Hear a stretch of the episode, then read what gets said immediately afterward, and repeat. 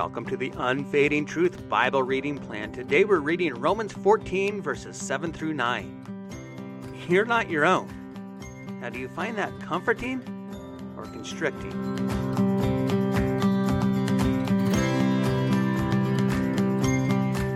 The first question and answer of the Heidelberg Catechism goes this way that question, of course, is what is your only comfort in life and in death? The first part of the answer is one we're familiar with says that I am not my own, but belong body and soul in life and in death to my faithful Savior Jesus Christ. Paul writes in Romans 14, verses 7 through 9, he says, For none of us lives for ourselves alone, and none of us dies for ourselves alone. If we live, we live for the Lord. And if we die, we die for the Lord. So whether we live or die, we belong to the Lord. And it's for this very reason that Christ died and returned to life so that he might be the Lord of both the dead and the living. Most people would classify life and death as mutually exclusive opposites. You can't be both, you're either dead or alive. But Christianity breaks down this division. Certainly, there's still a big distinction between being dead and alive.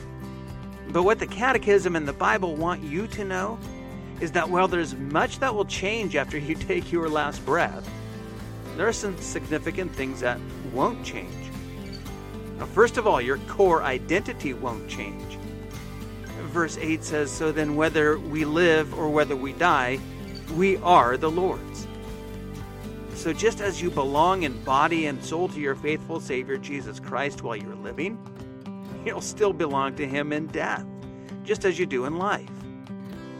Well, secondly, your primary purpose remains the same as well.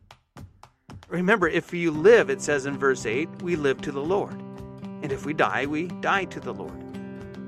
So, in other words, you were created, given life, so that you can live both to and for the Lord by using the gifts and talents that you've been given to glorify Him. Although sin has marred God's image and purpose in your life, the gospel proclaims that death which is the ultimate result of sin, that, that death can no longer keep you from fulfilling your primary purpose. In fact, it's through death that Christians are finally set free from sin and can begin truly living for Jesus. Let's dig a little bit deeper.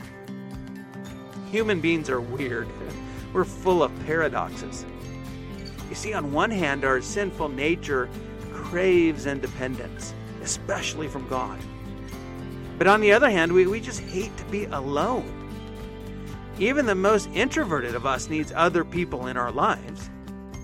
And that's why the opening words to the Catechism are so comforting that you are not your own, but you belong. Certainly, these words bring comfort to the part of you that needs community, but they also stand as a solemn reminder to your sinful nature that yearns for independence from God's ways. It reminds you that you belong to the Lord. So as you begin a new year, remember not just to live to yourself, but to live for Christ. Well, as you pray today, use the triple A prayer pattern. And that's a prayer pattern where we begin praying by acknowledging who God is. We can today use the scripture we've just read to acknowledge that our Father is the Lord of life and he has also conquered death. Once you've acknowledged who God is, you can align your life with God's will. You can pray that in all things you would live to the Lord, as it says in verse 8. Well, after you've acknowledged who God is and, and then aligned your life with Him, then you can ask God for what you need. Remember, everything else that you hear today will fade away. But the word of the Lord is unfading truth that endures forever.